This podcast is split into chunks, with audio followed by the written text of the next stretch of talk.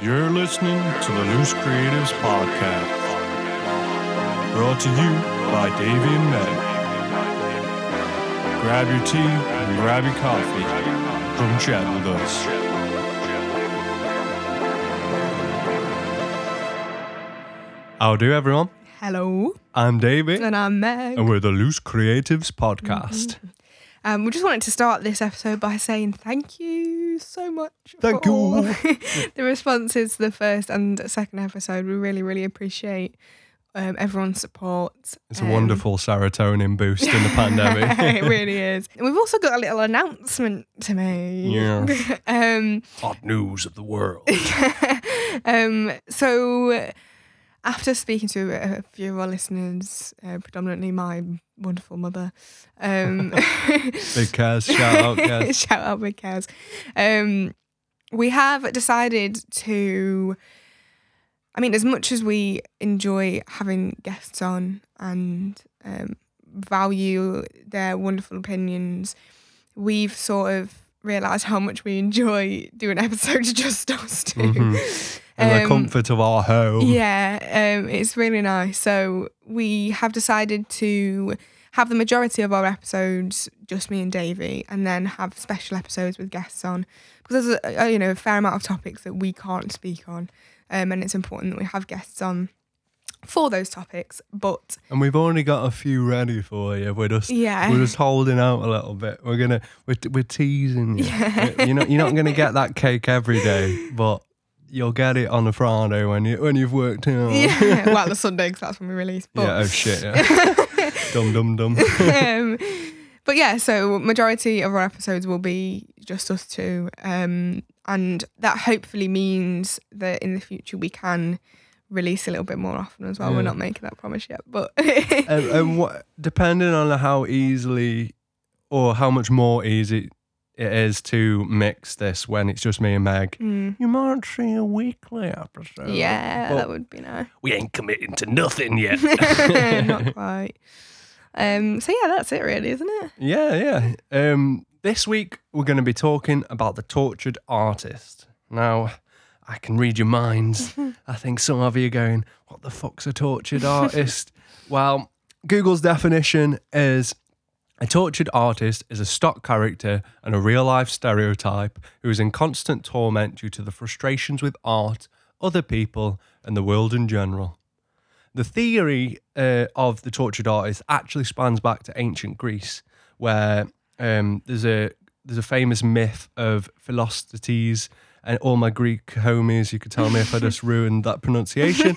and it's basically a, a story of a man who uh, he basically makes a bow and arrow while he's um, trapped in the woods somewhere, and he's wounded um, by the animal he, he used it on. And in Greek society, um, men were, if you, the kind of pinnacle of society was you were a warrior. Um, if you were wounded, you were seen as uh, you you were kind of ostracized and kind of exiled to the outskirts of yeah kind of useless. kind kind of similar to artists. And Mm. basically, what happens is he comes back, and society kind of casts him aside. But his invention of the bow and arrow is hailed as one of this great thing, and it's kind of the first depiction of a tortured artist. This a person who has. Through his anguish, his pain, has built this great creation, but then and people love the creation, but they're like, "Oh no, he's he, He's worthless yeah, now. like- Like, he's not and not worth anything. I thought that was super interesting. Yeah, it's interesting that it goes like the the sort of trope spans so back far back in time. Yeah, well, here's another whip.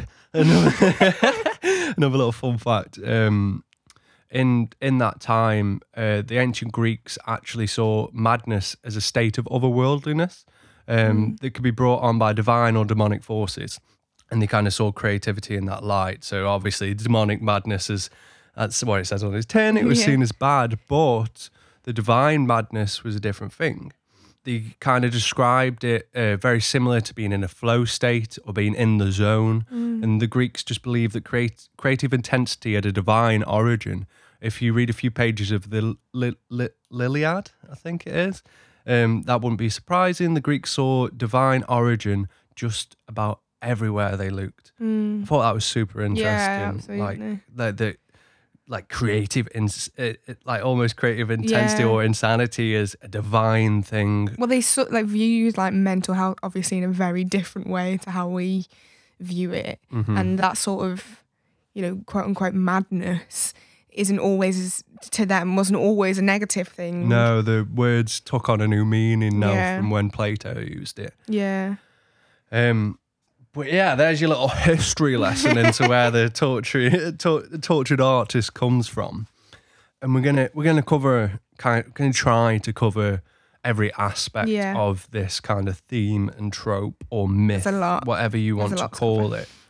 But it is interesting, like I say, like that it takes dates back so much and how much language has changed, and the sort of modern view of the torture artist is so different to what it used to be. Well, it is and it isn't though, isn't it? Because yeah. the way we would describe it is different. But just like that, like the the kind of if you break it down, like this story of Philosophes, he he kind of do he, even if in that old historical setting, it it fills the yeah, role it still of it. fits. Yeah, yeah. A person who's doesn't really fit into society builds this amazing creation through his pain and anguish, and the the piece of art or the creation is revered, while he carries on to be um, kind of punished for his pain. Yeah, It, it's Yeah. interesting. it is. It's very interesting. And the, the sort of psychology behind it as well, I think is fascinating because there's been a lot of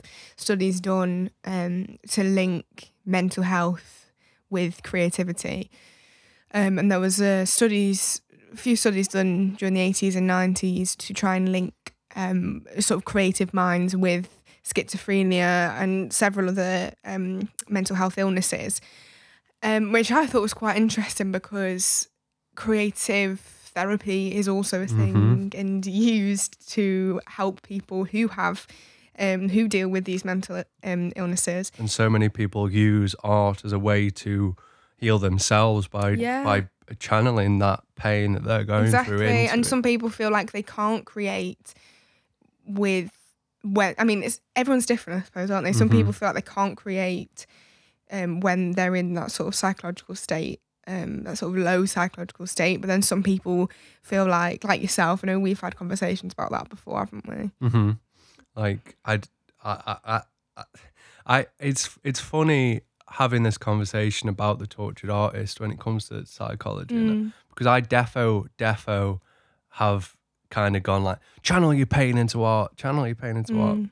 and I kind of realized while researching this, I've kind of realized that although it is, it can be a super helpful tool um, to create things that you love and cherish and are passionate about. I have it invol like accidentally been low-key pushing the tortured Yeah, artist yeah, myth, yeah. um, because I, I, I although I'm it's come from a good place, and Mm. I'm, I'm just say I always say through the eyes of healing, um, by by doing that, I am pushing the kind of narrative that uh, art should be from pain and, and should be. yeah I didn't. I don't mean to. Yeah, but I, I think it's natural have. though, isn't it? Like, an, I- think a lot of people use like draw from pain to create, which isn't a bad thing. No, not and it all. can be very healing and very therapeutic, and it, it's more and it's alluring. It's, Yeah. You, you, you when when you when an artist does that, you you'll get as a consumer of that art, you're getting a window into their soul. You're getting a window into their And I feel like as a society we can connect to that as well, that Mhm. sort of pain. Um, but the the psychology um, behind creativity itself and the sort of state of the the mind or the brain when you are in um, a creative state is quite interesting too because Mm. I would sort of um, assume that the brain is at quite a high um, stimulated state. Um, but it's actually not. Um, there was the brain. Ha- I just want to make it clear that I'm not a psychologist, but um, through research, I've found that the brain has um, five different states of um, like brain waves. Okay. Gamma being like at the top is quite high intensity, um, but the brain actually sits at alpha when in a creative state, which is sort of re- was related to relaxation, um, you reflection, It, it refers to a flow state. yeah, flow Man, the. Greeks. It's already on it. yeah, like a flow state, is al- almost similar to meditation. And like you said before, when you make music, it's very meditative. For Oh you. yeah, like I, as someone with ADHD, like I, I've tried meditation, I've tried all of those things, and I have a lot of respect for it, but I can't do it. I, I- I Mm. sit there and fidget, and, uh, and my brain's like.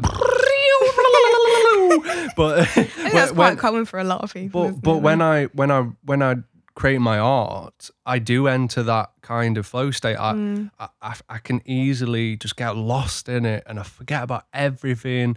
And it's like it, it's a double edged sword because if I've got shit to do yeah, other than that, it's probably not going to get done because I'll sit there for eight hours focusing on a kick drum in relation to my snare.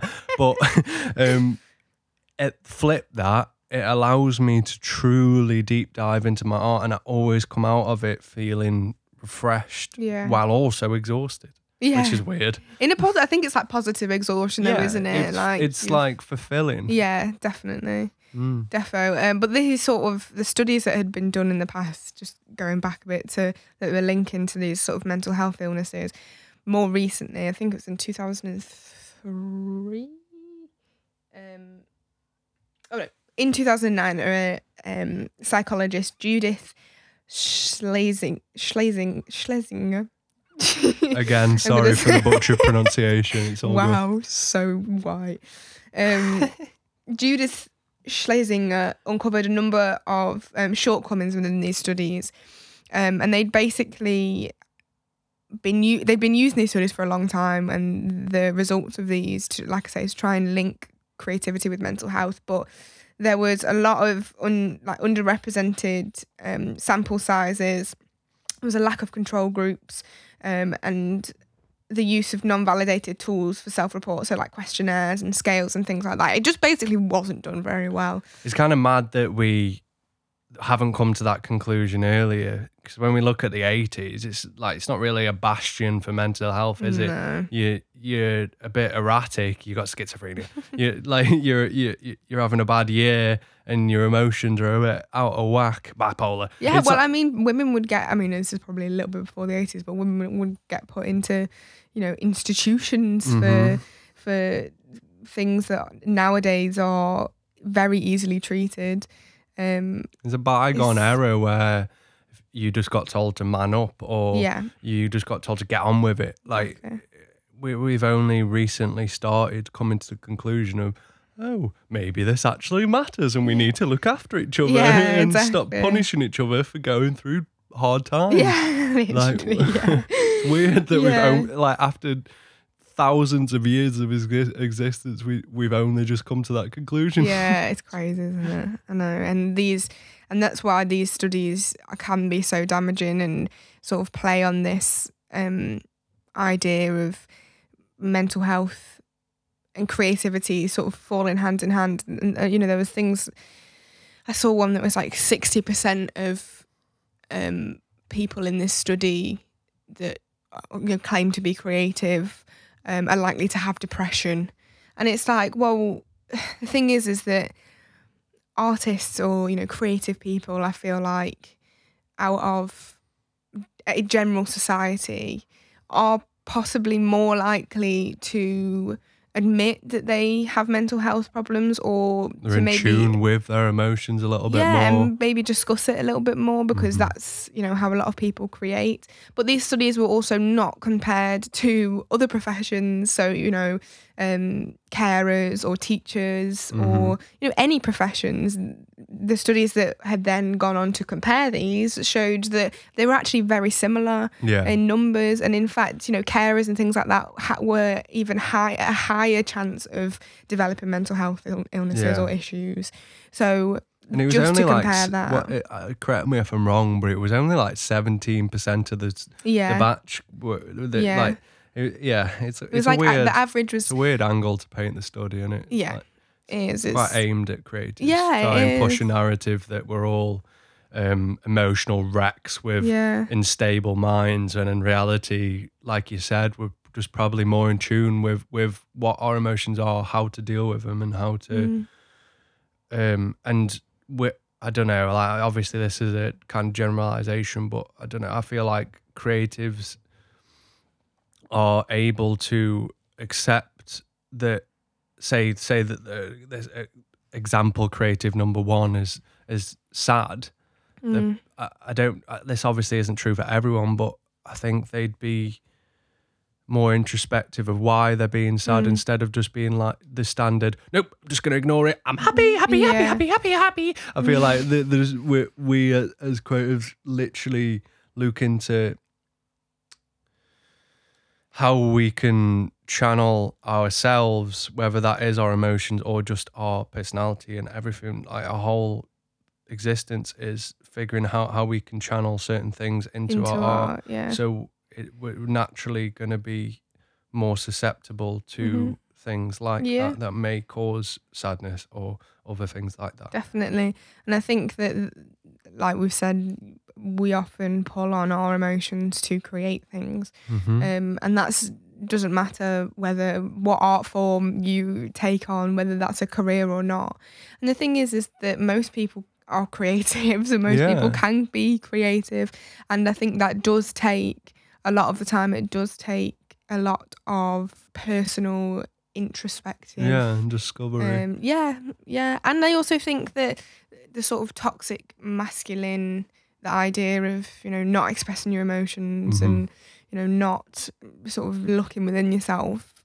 is sometimes broken down within creative sort of Circles. circles a little bit more than in general society, which is Yeah. obviously nice as well. hmm But talking about sort of society and how Yeah. it views this sort of stereotype, I of think the tortured artist. yeah, I think like the modern version of that is so romanticized and Mm-hmm. so taken so lit- literally.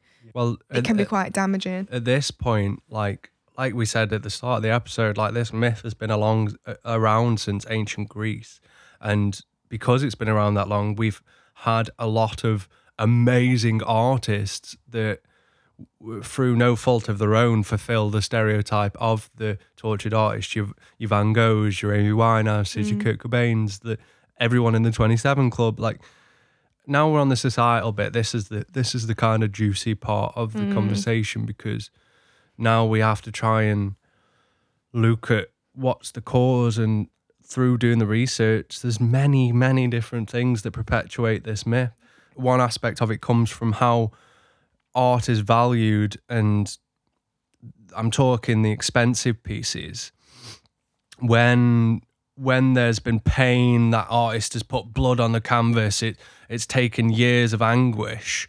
It's almost easier to validate that price point. And when i looked i kind of furiously watching youtube videos on it and like other stuff a lot of people were kind of kind of pushed that of like when you've got someone that's just super happy and is a super talented artist, mm. that's why they can produce art. Say the say like yeah, Andy Warhols who utilize screen printing to print these images that are ingrained in our heads, like Yeah. the the soup cans and that. That took him like half the time of a of a Renaissance painting Yeah. but they're ingrained in our in our minds. But I've, I've, there's an interesting um, quote on that aspect of this conversation, and uh, there's a famous painter called James McNeill Whistler who had to go to court because I, I don't really know the full full scope of it, but he was in court due to how much he was charging for an abstract painting at the time. And it was very abstract for the time. We're talking 1872, and um, he admitted in the court that it only took him two days. To which the judge kind of, in reply to that, said, "Oh, two days." The labour of two days, uh, is that what you wish to ask for 200 guineas? Sorry, I, I couldn't help myself put the old timey voice on there. to which James replied, No, I ask it for the knowledge of a lifetime.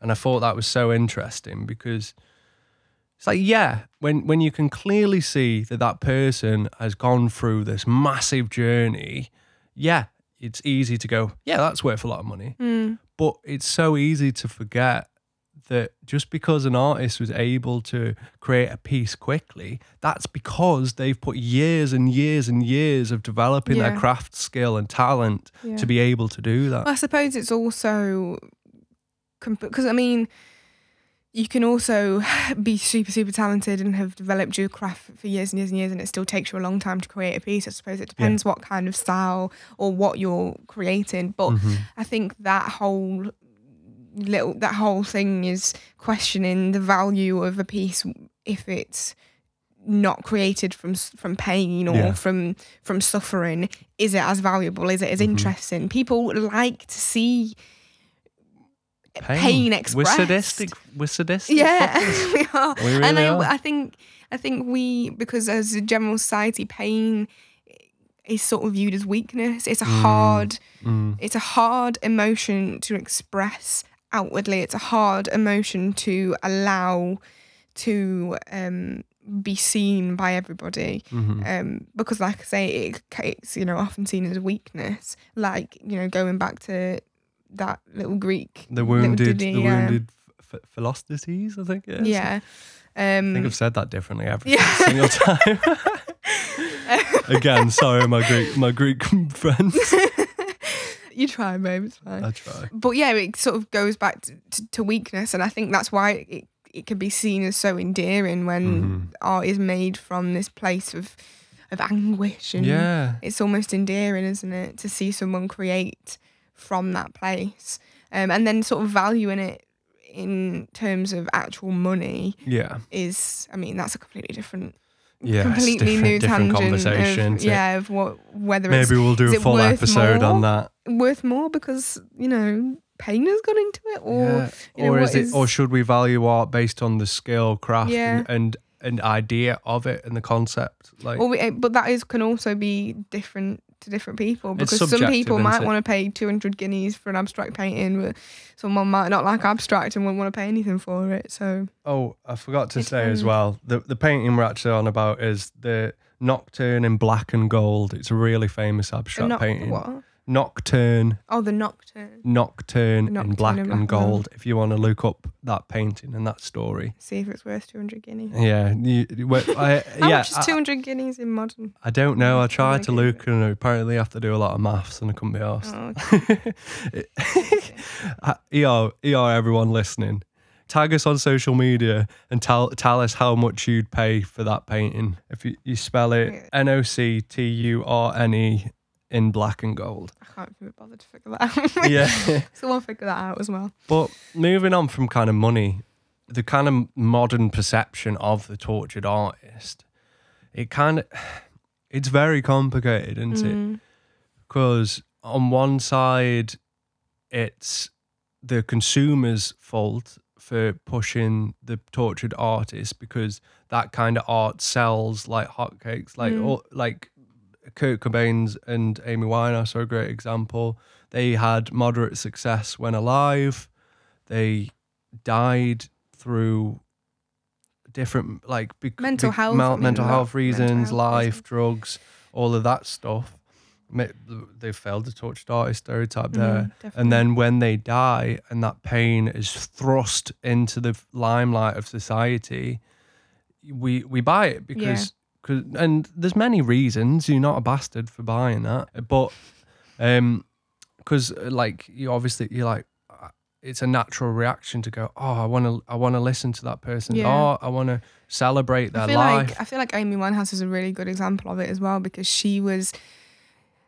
so ridiculed while she was alive for Yeah. having these mental health issues and you know addiction is just as much as a mental health issue than you know anything else Mhm. um but she was especially by you know the papers was so just by general society really but blitzed absolutely yeah, blitzed it was for cruel it was, and you know, she. I mean, the pressure from from people and you know, it probably sent. I mean, it did send her over the edge, Mhm. and, then she but then she and then- died, and, everyone's like, "Oh, poor Amy! Oh, you know, it's so sad that we couldn't have saved. Like, we could have weren't you saved her." Yeah, you, why You could have saying that saved her. before? Like, you know, and but you romanticize this idea, not you, but you know, We. society, we, yeah, romanticize this um, idea, you know, these these mental health issues within artists, and I think that is a massive, mhm. massive problem. and it's within- it's depressing that it takes someone to die to fully under like to fully kind of look past their th- their issues to Yeah. see the true beauty in them. Yeah, it's it does. depressing that it, It takes does. that for as a collective hive mind for us to see that pain. yeah, hundred percent. It's sad. it is sad, and and it's so common though, isn't it? Like Mhm. once an artist passes, that's when their art becomes popular. But flip that. I know I, as an artist, almost uh, almost fetishized the kind of idea of the tortured artist when I was growing up Mm. and kind of finding my feet. I was like, because I, I I was I kind of idolized people like Ian Curtis, Iggy Pop, that kind of dark punk aesthetic, and their lyrics were very introspective, very dark, very deep, uh, based on trauma. Not so much Iggy Pop, more Ian Curtis in that regard. But then I kind of took that instead of seeing that as that person's expressing their emotions and putting it onto into art form, I saw that as, oh, that's really cool. I'm gonna do that because I think it's cool, Yeah. and people find me more interesting.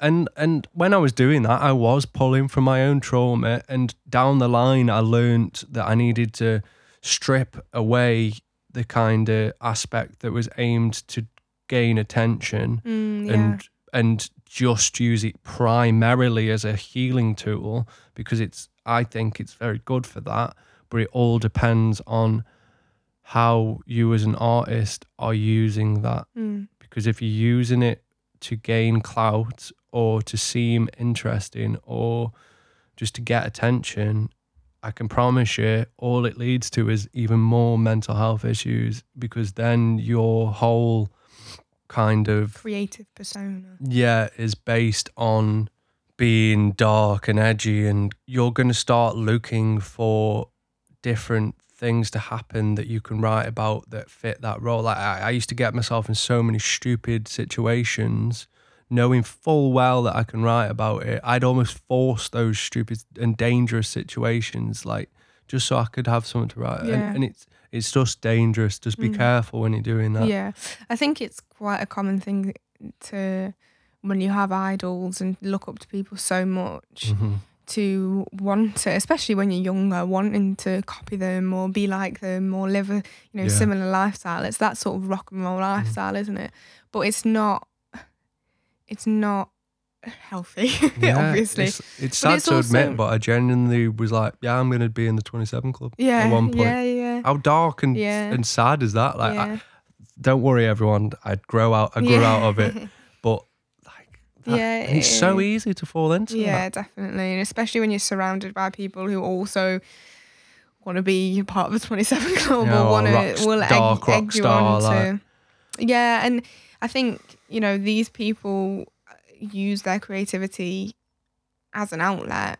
Mhm. And I mean, if you are, you know, naturally a dark, mysterious person and you are being completely authentic You and be you, know boo. exactly and it works for you and that's what makes you happy or that's what makes you feel fulfilled then brilliant you know Mhm. like I say you do you but if you are literally just copying someone because they think you think they're cool it's a very easy hole to fall into and don't get me wrong I've done it too like my whole life Mhm. but I think that that's the other thing with like, I mean, this is kind of a different topic, but idolizing people and putting people on a pedestal and you know holding people at such a high regard that you literally want to become them and live their lives. Is, Even though you've you know. never actually spoken to them in real life, and you might Exactly. hate them. exactly, it's just your or the general perspective of that person. We could do a whole. Episode on ce- yeah. celebdom, like, definitely, and we might do. Yeah. I guess, for, like with that, then, do you think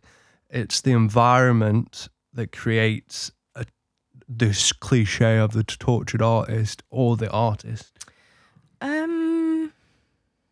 or both? Yeah, I think it's probably a mixture. I Mm. think mostly I'm sort of swayed to say the environment because I mean it depends. It depends. I mean, growing up in a country that doesn't support the arts and doesn't, you know, I look at the pandemic. It took yeah, took like what was it like 10, 10 11 months before we even got any funding. Yeah, exactly. And then even then, they were picky of what types of arts get funding. Like we said in the second episode, comedy didn't get any funding. penny.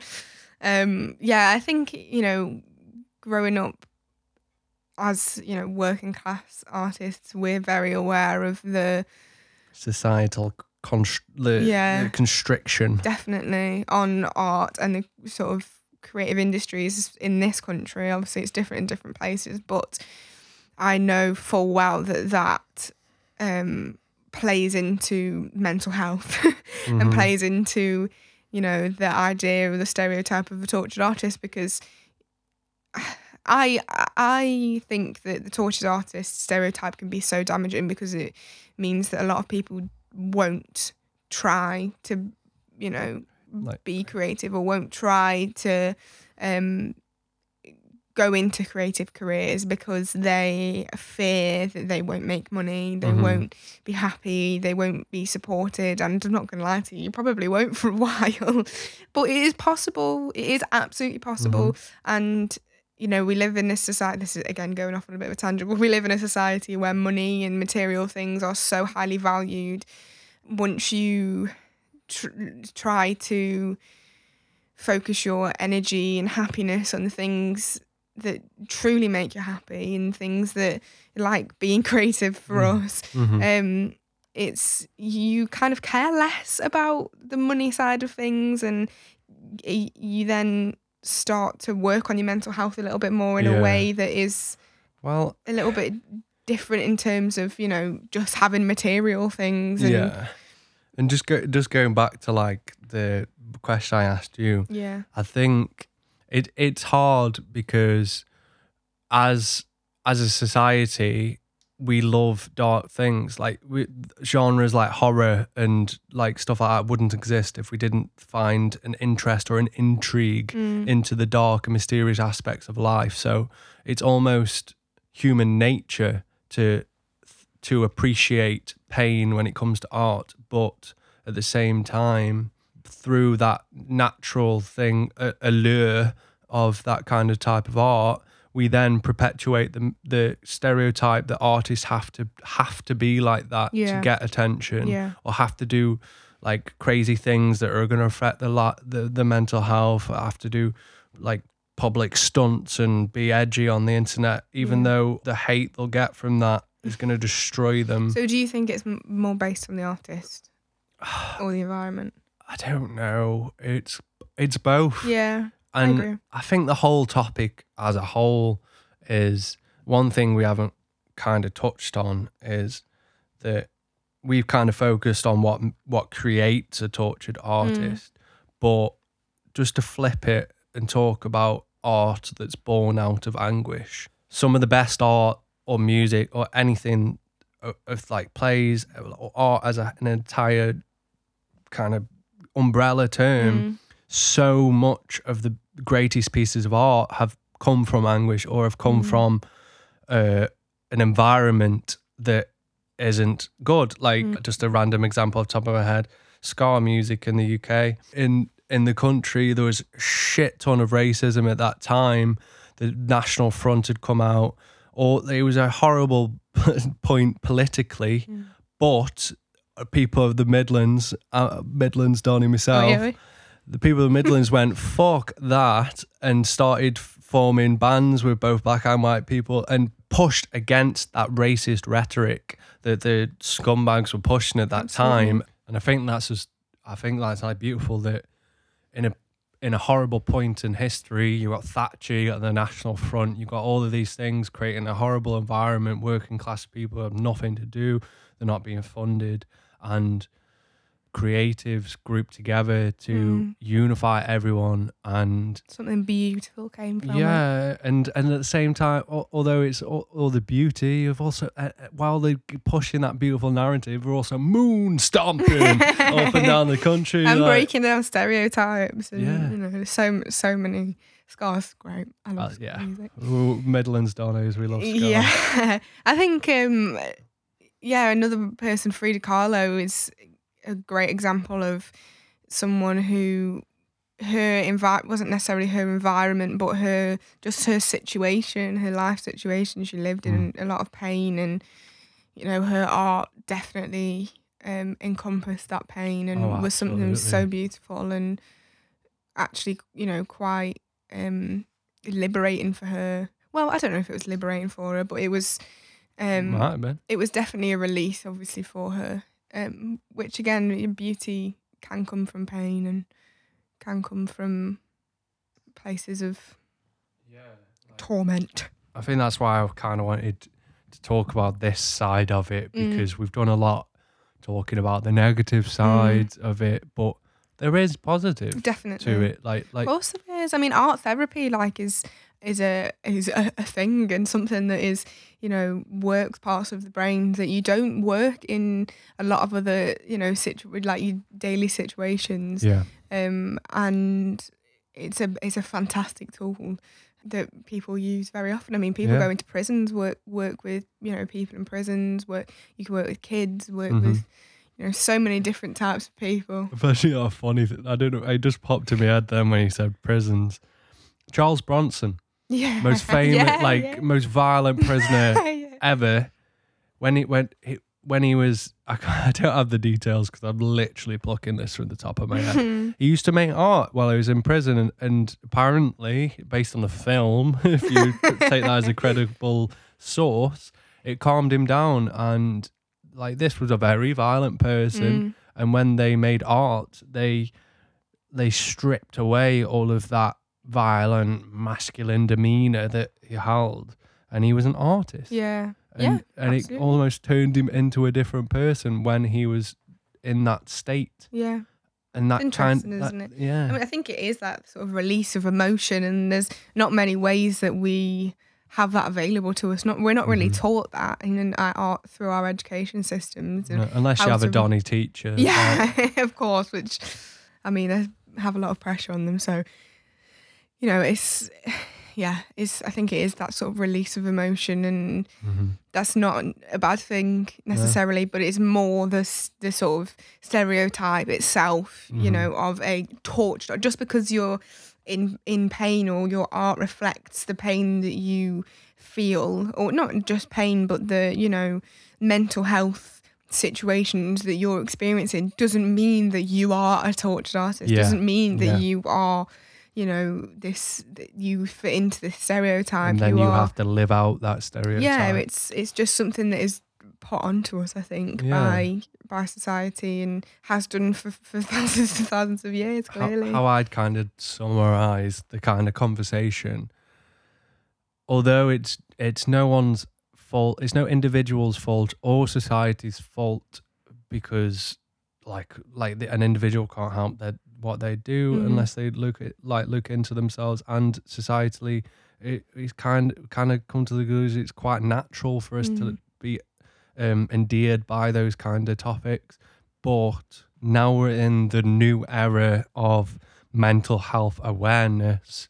I think it's time that we now start to look at healthier ways where we can appreciate art that has come from pain Mm. and instead of pushing the negative sides of that stereotype, we appreciate that art for what it is and for what went into it, but we don't put that on a pedestal above our other art that's equally good yeah just because 100%. it's pot had pain attached to it and we can Yeah. find healthier ways to enjoy that art Mhm. without creating an environment where people become consumed by that darkness and end up taking their life definitely because it's happened too many times It now. has uh, so many times, and it's I think surrounding yourself with people who can support you and who understand you um, is very helpful, obviously, Mhm. and um, you know, using your art as a way to express yourself, obviously, is also very helpful. Um, and yeah, we just want people to be happy. Yeah. Make up. Be happy. Don't worry. Be happy. yeah, so I think that's um, all we've really got to. I think we've covered a lot of ground we on have, that, this yeah, I think we've episode. done well. And if you if you want to talk to us about this, if you want to dispute something we've said, Mhm. feel free to Please do. message us, tag us in a post, cancel us, whatever you want to do. Okay. um, yeah, so we're on Instagram um, at Loose Creatives Podcast. You can email us, loosecreativespodcast at gmail.com. I've also started a Twitter account. There's nothing on there yet, but Yeah, we're Um, not really Twitter ads. So no, we d- I mean, I'm having we'll a bit of a social media break, which isn't really great for, for marketing reasons. See, this is why we need you. I lo- I'm gonna I'm gonna have my baggy moment. we're we're we're not good at social media, so any shares, any Yeah. any help you can give us helpful. would be so appreciated. Yeah, it really is. And I think as well, especially the algorithm, I saw a podcast post the other day that they have been struggling with the algorithm because Instagram wants us to pay for for marketing basically and won't push posts that are um sort of advertising new episodes and stuff. So yeah, please, if you wouldn't mind, please share when we um pop our post up.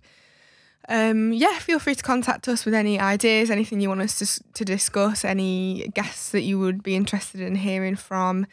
Um, Any topics? any topics, anything. We love, we love, love, love hearing from you guys, and you know, st- sparking that conversation. And now it's now the kind of format shifting back to me and Meg being the kind of primary um, content. We're going to be doing a lot more polls. We're going Yeah. to be getting you guys involved way more. That's kind of one of the reasons why we wanted to go back to that first episode format. 'cause Yeah, We just missed having you guys as part of the, the podcast. Yeah. It, it just makes it feel a bit nicer, doesn't it? But with all that said, we nearly forgot it.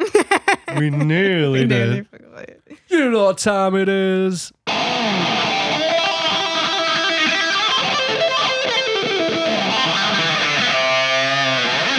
Our top picks for the week. It's our top picks of the week. Oh, yes, it is. I'm going to start this week because I always accidentally have to do the last one, and I don't, don't just don't want the pressure this week of being the last top pick of the week. This week, I'm gonna plug an author and a, a specific book that I hold close to my heart. I used to read these authors' books with my mom. Uh, I just, I just love it, and it's Sir Terry Pratchett, and the book in particular is Dodger. It's in Sweeney Todd era London, and it follows a young Tosher called Dodger. And a Tosher was someone that used to go through the sewers of London and collect various trinkets, jewelry, coins, and stuff. And they basically lived off of that. And it follows young Dodger as he turns from street urchin to savior to spy. It's it's a mad story. It's even even stop Sweeney Todd in it. It's yeah, it's great. It's I, great. I love. Terry Pratchett's ability to craft these worlds. I'm a I'm a big fiction buff, Mhm. um, and I and I'm a I'm a sucker for some whimsy. but yeah, yeah, it's, mine. it's a really good book. Um, I've got two to plug this week. The first one, I mean, most people have probably already seen this. Um, on Channel Four, It's a Sin. If you haven't watched it, go watch it because it's freaking marvelous, brilliant, brilliant by Russell T Davies. Um, it's just so good. It, what are you laughing at? The- when you said frickin', that just I made me didn't giggle. want to say that. My nan's listening to this. I'm sorry, um, this yeah, can't it's really good. It's um, set in the 80s. It's about um, the AIDS crisis in the UK and it's filmed mostly around Manchester, which is pretty cool. Mon the Manchester, Manchester. um, Olly Alex- Alexander is um, a great actor and does very well as the lead. and yeah, it's just really good. Very emotional. I cried like most of the way through. So if you feel like you need a good cry, definitely go and watch that. Yeah. Um, and the second one is you've heard me mention it before, but it's The Artist's Way. Um, it's a book by Julia Cameron. I just wanted to talk about it slightly more in depth. It's basically like a 12 week program to help you sort of delve into creativity a little bit more and help, sort of helps you drop the stereotypes that you've picked up over the years of your life. You know whether you are a young younger person or an older person it doesn't really matter but it sort of helps you question and delve into the things that hold you back from being creative in quite a spiritual way um so there's, a lot, of tools and te- and um, kind of tasks you can set yeah. for yourself. Yeah, um, like it's completely changed my perspective of creativity and being a creative person. uh, Whether you know this is your career and it's something that you do f- for work, or it's just something that you like to do as a hobby. Both are absolutely valid, and this book is so so helpful for it. I would recommend it to anybody. Um, so yeah, that's the Artist Way by Julie Cameron. There's a few different books um, that she's released over the years, but this one is particularly marvelous. And yeah, I highly, highly, highly recommend. And that's us done. That's it for this week. Thank you so, so much for listening. We love you. Um, We love you loads and check us out on Instagram. Um, email us and all that jazz. Yeah. And we'll see you soon. Bye.